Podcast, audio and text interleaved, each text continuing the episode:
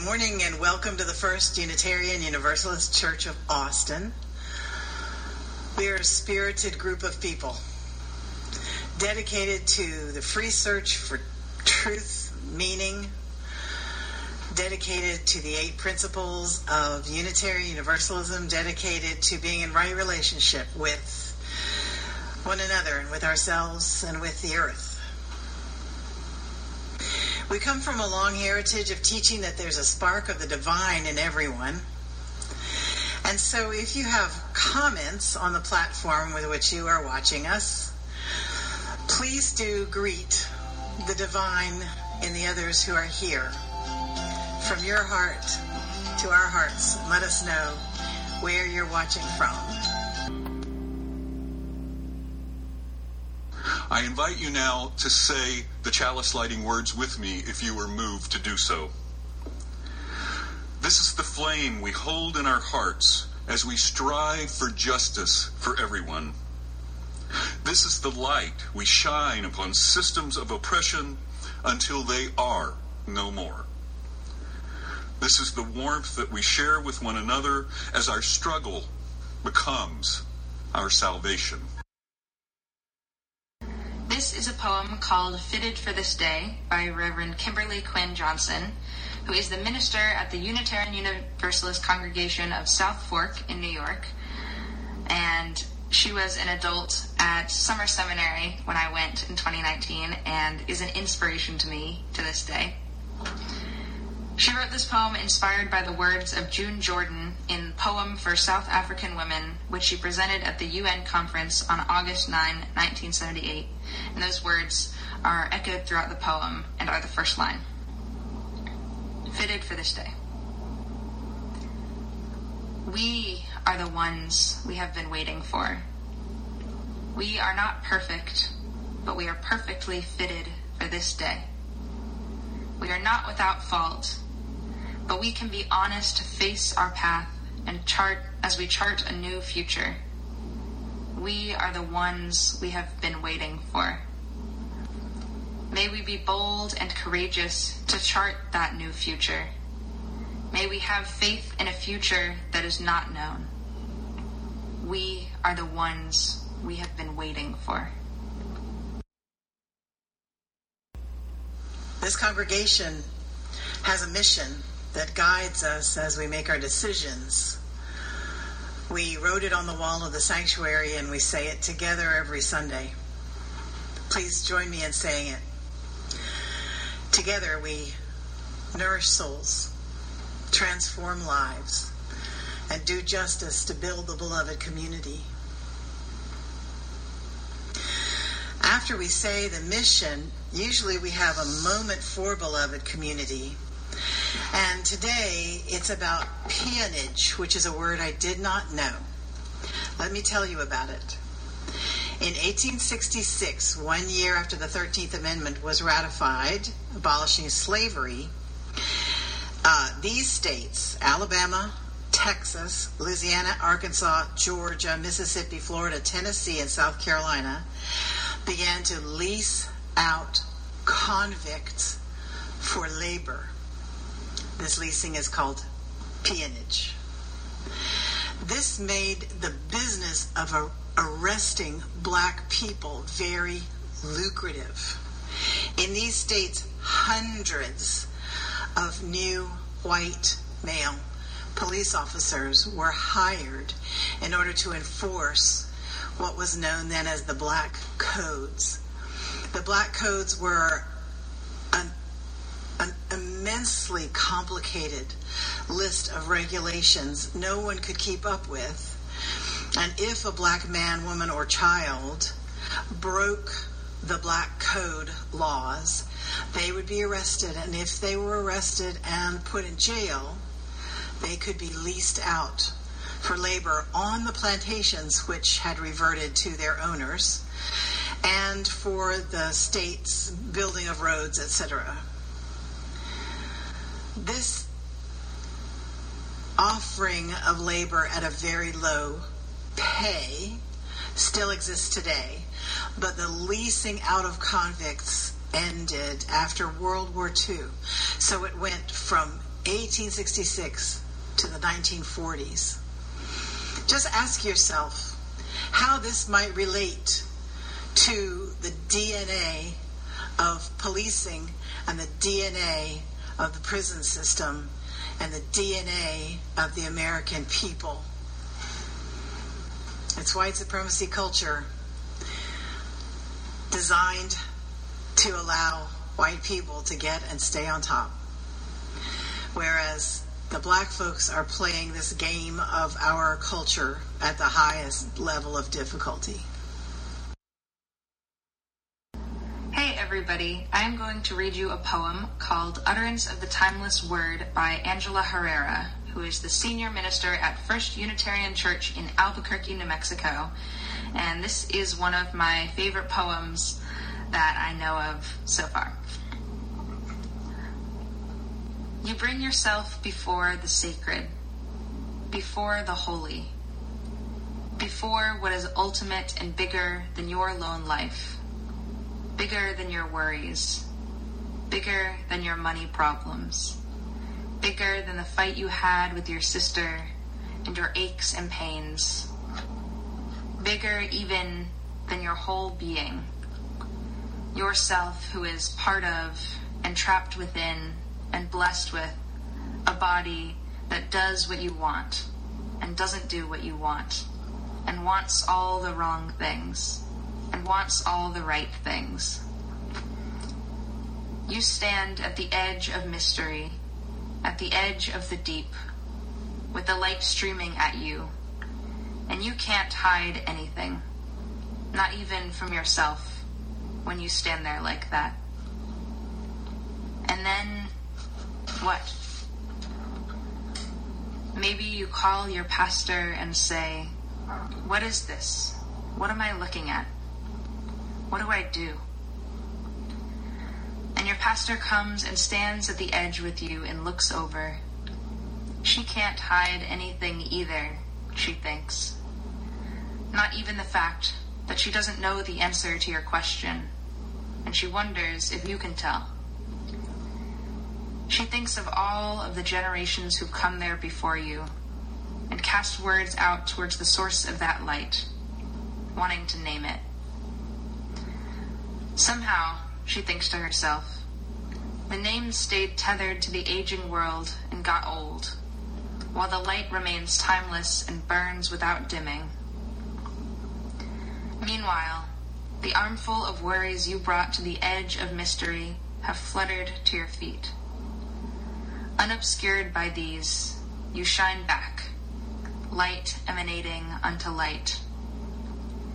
You, with your broken heart and your seeking, you are the utterance of the timeless word. The name of the holy is pronounced through your being. I invite you to join me in an attitude of prayer and meditation as we come to a quiet part in our service. This is Pride Sunday, our Pride Sunday. I'm going to tell you all about my coming out story. And what I want you to know is that every LGBTQ plus person is an individual on their own. And there's no coming out story that speaks for everyone. And as we meditate, you are welcome to pray for the things that you pray for or ask for clarity, wisdom, compassion. You are also invited to think about your own particularity and how nobody else's story is like yours.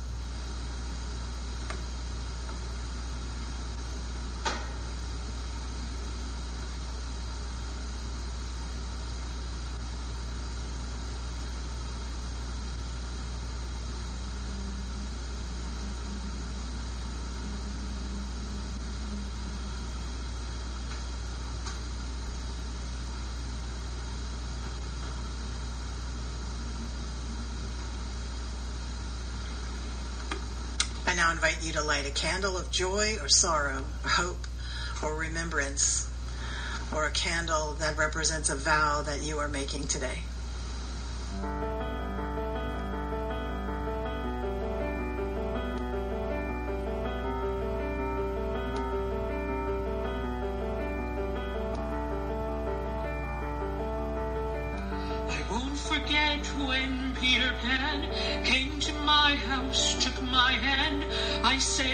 Was a boy, I'm glad he didn't check.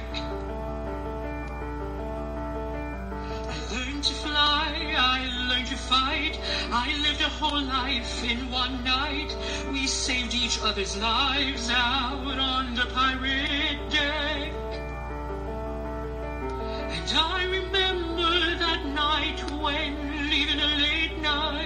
my friends, and I hear somebody tell me it's not safe.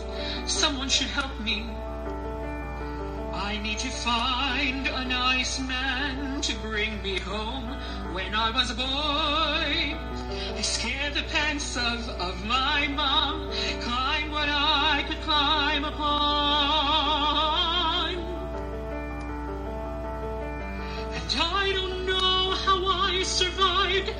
I I knew the tricks that all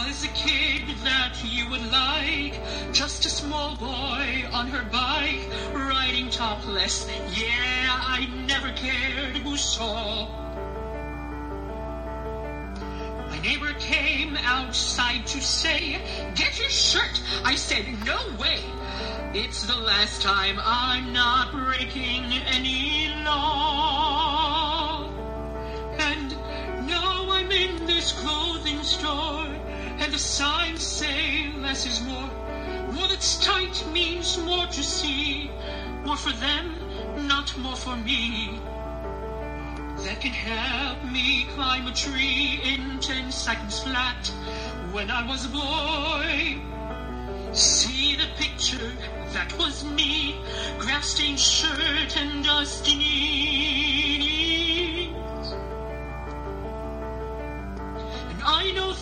Things have gotta change. They've got pills to sell, they've got implants to put in, they've got implants to remove.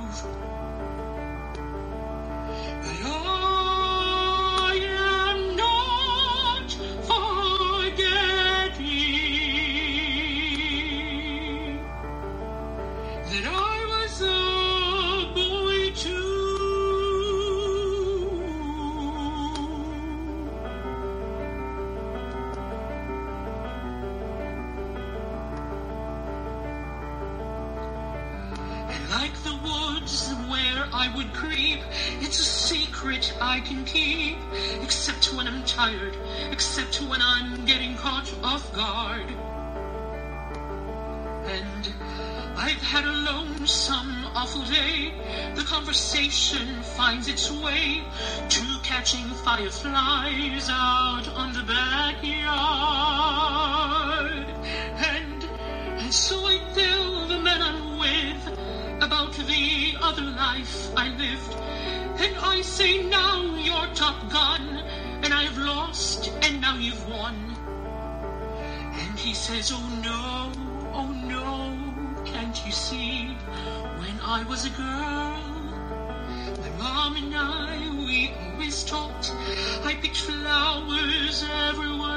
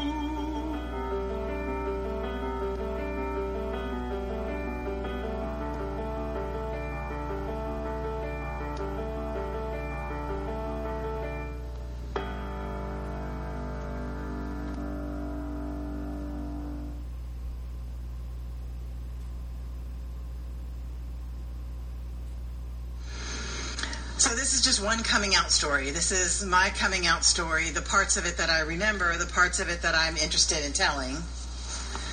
I remember the first lesbians I ever saw. We were in Mexico, and I was uh, sitting by the pool. I was 12. My dad was here, my mom was over there, my little sister was in the pool, I think. And there was a woman with slick back hair, very short and she was in a black one piece bathing suit and she was pushing along a float. And on the float was this, well, it's what if you were in the gay male culture you would have called a twink. I don't know what it's called in the lesbian culture, but she was a um, young, white, slender woman in a rhinestone bikini, I kid you not. And so I watched them, but I was more fascinated by the woman in the one piece black suit than in the rhinestone bikini. And I thought about them a lot. And my dad looked over at them and did like this with his elbow and he goes, Maggie, those are lesbians. And I thought about that too. He didn't have any judgment in his voice. I was just curious. I didn't have any attraction to either one of them. I was just fascinated. I was fascinated.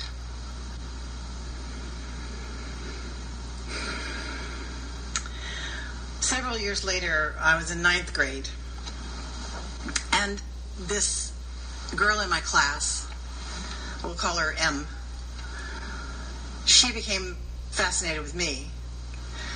And she began um, making sexual overtures to me. And I went along and I was interested, and kissing her felt good. And we could have sleepovers, and the parents were not suspicious, although they should have been. Until my best friend found out. My best friend confronted me and said she was very worried about my behavior with M. And that didn't she know that my whole reputation was going to be trash? And I said, Really? Okay. I mean, I don't know. I I don't really mind that much one way or the other. It was an inconclusive conversation. I didn't promise her one thing or the other. And later on, I learned from someone who I'm not sure was a great source. I'm not sure, but this per- person in my class said that my best friend's mother had typed up a letter about my relationship with M and had sent it to all the parents in an alarming kind of, oh no, we have lesbians in the class kind of way. Well, M's parents got hold of that letter, of course, and M disappeared. She disappeared from our class for a while. I didn't know what had happened until later. This was 1969. And I don't know how many of you can really understand the threat that was hanging over people's heads who were gay. What had happened with M was that her parents had taken her to a psychiatrist, and I think they had put her in an institution to cure her. The uh, Psychiatric Association still had homosexuality listed as a mental disorder. My Aunt Ruth had just written a book. She was a psychiatrist. She had just written a book, bless her heart, uh, about uh, homosexuality and how it meant that you were confused and uh, Freudian mother, blah blah, seductive, not nurturing, blah blah blah, some kind of immaturity, yada yada. there was no one who would have been happy for me finding a girlfriend. I found a boyfriend too, so uh, people stopped worrying. But when M came back to school, I'm ashamed of what I did, which was ignore her, turn my back on her, cold shoulder her, ghost her. I pretended that I had nothing to do with what had happened and that it was all on her. I don't feel guilty about it anymore, but I did for years. And the reason I don't is that she called me out of the blue one day when I was in my late 30s. I had two small children screaming and playing in the background. And um, the upshot of that conversation was that I got to say how sorry I was for how I had treated her, and she got to say, I forgive you. That meant the world to me.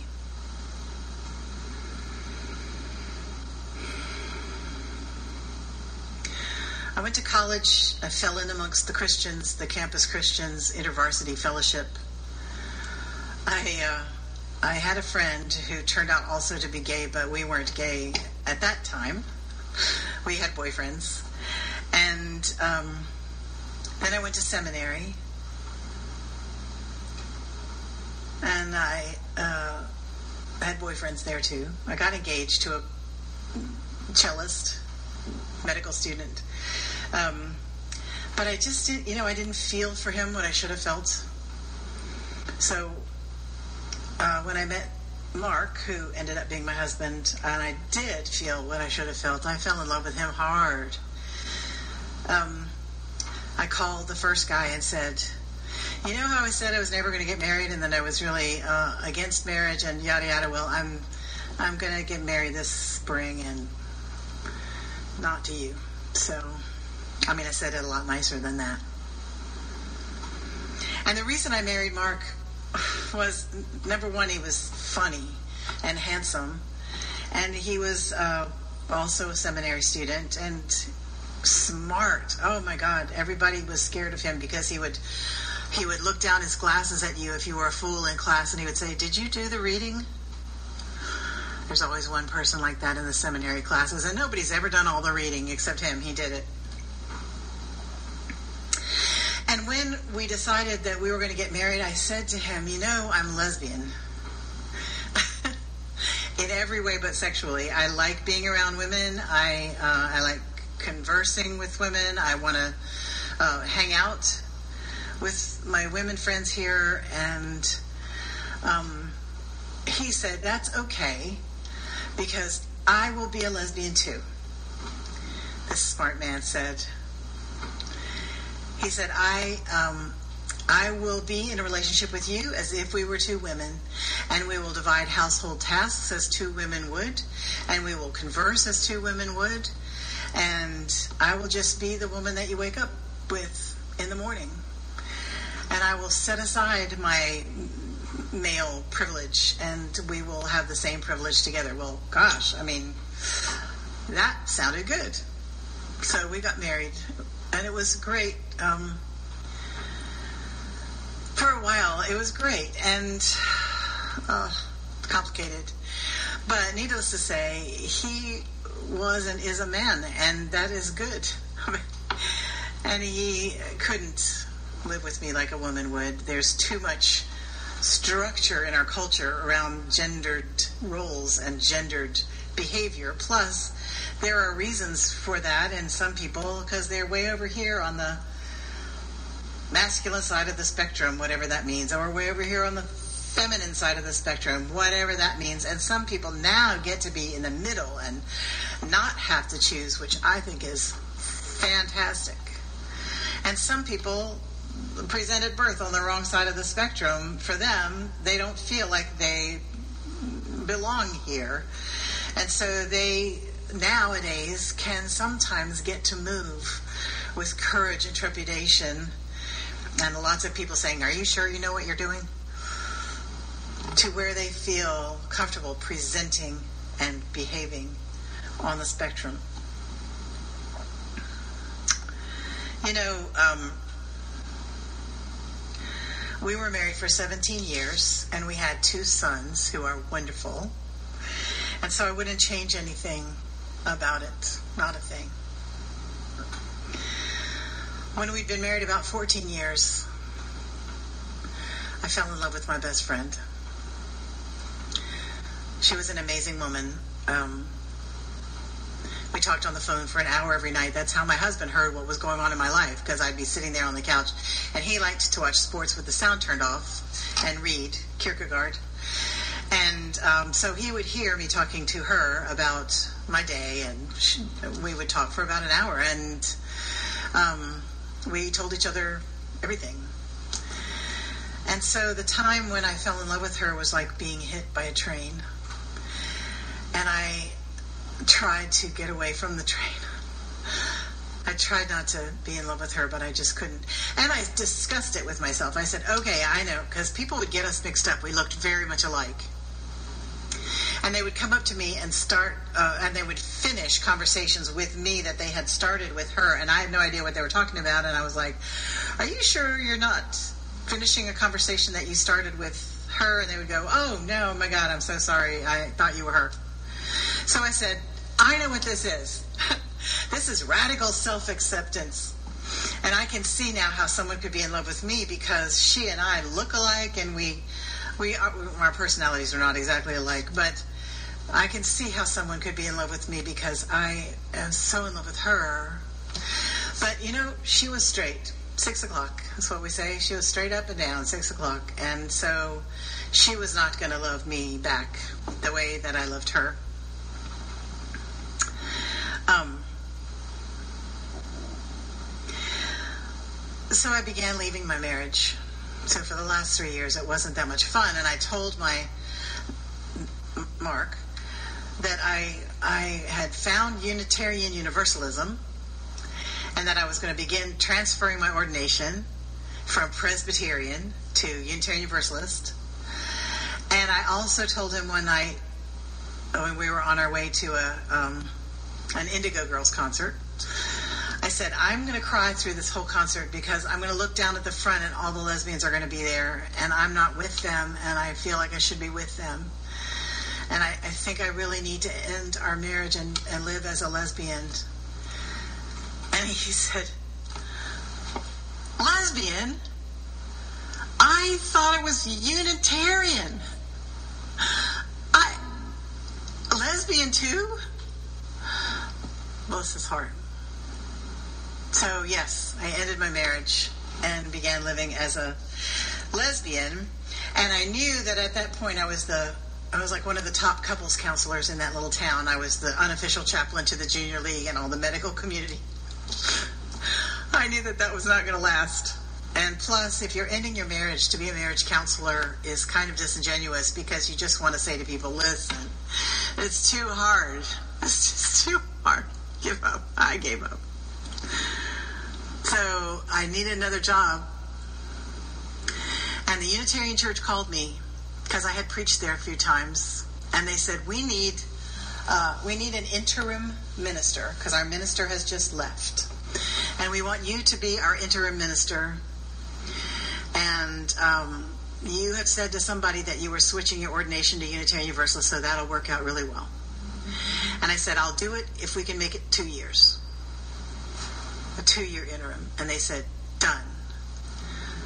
So I went to start working. I said, I need to tell you that I'm going to be going through a divorce while I'm working here. So it's going to be choppy waters in my personal life. And they were like, oh, yeah, we've all been divorced too. It doesn't matter. And so uh, then I was about six months into the interim ministry there in South Carolina in this small town.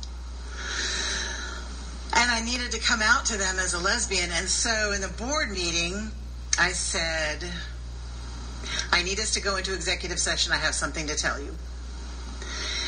And so we went into executive session, and I said to the board, I know this is going to cause difficulties for this congregation because I know y'all are always worried about being the gay church because every Unitarian Universalist church in the country went through a phase of being worried that they were going to be the gay church. I said, but I need to live as a lesbian in order to live authentic, authentically, and I know you want me to live that way, and I need to live that way, so I need to come out. And one of the gay men at the end of the table said, just don't think it's going to be good news to everybody. I mean, you're excited about it, but it's not good news to everybody you're going to tell. I was like, man, I knew that. And so the secretary says, What should I write down? I don't know what to write down about this executive session. And this wonderful man who was a high mucky muck on the UUA board, the Unitarian Universalist Association board, lovely math professor, he said, Well, just write that we went into executive session and then we came out. I love him. When I moved out of the apartment that I had flown to when I was leaving my marriage, I moved with my children into a house in the very merry middle of the most Tony snobby neighborhood in that town, right behind the elementary school. Because people think that gay folks are pedophiles. And I wanted to make it plain that gay folks are regular, as regular as everybody else, people with children and rent to pay and groceries to buy and a living to earn and regular people who feed the cat and walk the dog and just do whatever it is that everybody else is doing. And I knew that if I tried to hide in that community, because I was well known, I knew if I ducked my head in the least little bit, the hens would gather around me and peck me to death. The hens and the roosters peck you to death if you duck your head, even the most little bit. And so I threw my head up high and moved into the Tony neighborhood. And they did not peg me to death. Some people turned their back on me in the grocery store. I mean, like, dramatically turned their back. But it was only a few people. It was the same lady who, when a lesbian lawyer joined her husband's practice, she had everybody in the practice over for dinner. She disinfected every room that that lesbian lawyer had been in, disinfected it because she thought she was so filthy for being a lesbian. People are ridiculous. People are ridiculous. I can't tell you the number of people who said, Oh, Maggie, I think this is a phase. When you meet the right man, you'll come out of this phase. So two years went by and the interim ministry was over. I spent four years working for a wonderful man named Charlie with my dearest friend named Pat there in the desk next to me. And we wrote songs and told jokes and we had a, I mean, I don't tell jokes really, but we had fun together. And um, our book had come out called Radio Free Bubba, and we were on a book tour that lasted two years because we brought our guitars to the book tour because book tours are miserable. Where everybody who comes into the Barnes and Nobles sees the authors over there pathetically at their table and takes the long way around so they don't have to feel sorry for you. But we brought our guitars and started singing just for each other, and people started coming over, and people started buying books, and the Barnes and Nobles all over the Southeast invited us back over and over and over again. So I got to work with Pat, and one of the things that made Charlie want to hire me was I quoted a wonderful Texas songwriter whose name escapes me right now um, to him, or in one of my readings that I was reading out of one of my books. And I said, um, this Texas songwriter said, Here's what I learned about sex in Texas. He said, I learned it was evil, dirty, and dangerous, and you should save it for the ones you love.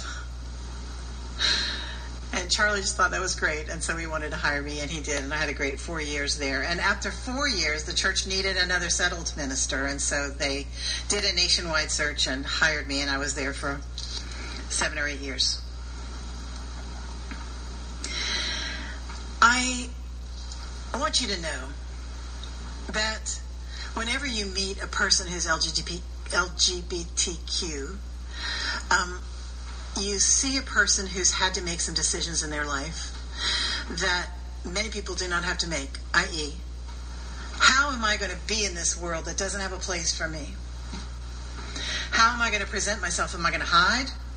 Or am I not going to hide? Am I going to be in the closet, which really wears your spirit down? Or am I going to be out of the closet? And all this depends on the age and the culture of the person that you're talking to. A lot of times, gay folks who are 10 more than 10 years older than I am all the only place that was there for them was the gay bar. And so some of them learned to drink too much. And some of them just didn't learn to feel confident applying for jobs that they knew they'd get thrown out of. Quite rightly they were not confident. I have a dear friend who should have been a teacher and she never applied for that job because she thought she couldn't because she was gay. Another dear friend who should have been a minister, and she never applied for that job because her church had no room for gay people, and she didn't feel like being the sacrificial lamb. People have had to make decisions about whom to tell and how to tell them and I want to tell you, I never did tell my parents. Well, my mother died before I married Mark. But my father, we lived an hour and a half from him when we were living in Princeton, Kaya and I. And so I just took her down to see him and just said, This is Kaya. And I didn't explain our relationship. He understood. He knew. He'd been in the news business for many years. He, um, and he never, we never talked about it. But it was a big victory when his wife, Bethy, whom I love and adore, put Kaya's name on the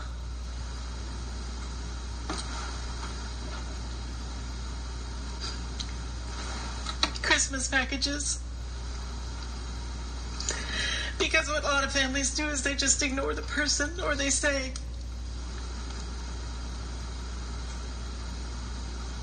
You can come to Thanksgiving, but your beloved can't.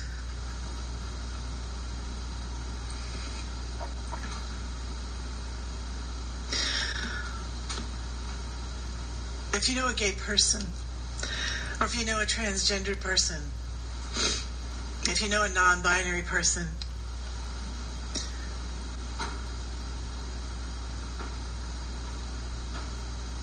hold them tenderly.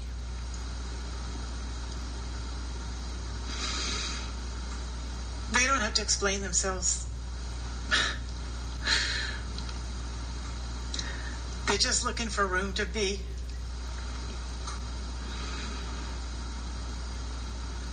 And our church gives people room to be. And my friends, that is life saving. Life saving.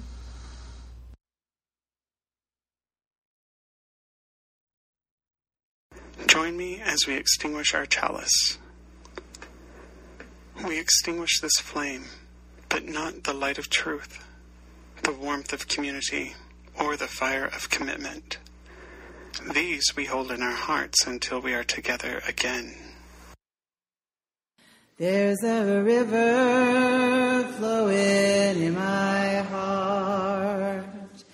There's a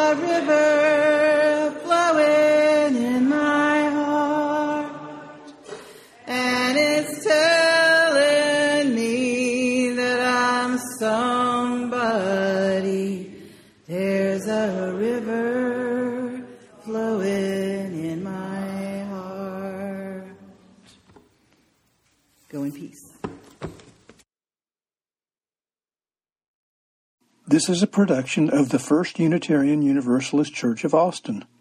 For more information, go to our website at austinuu.org.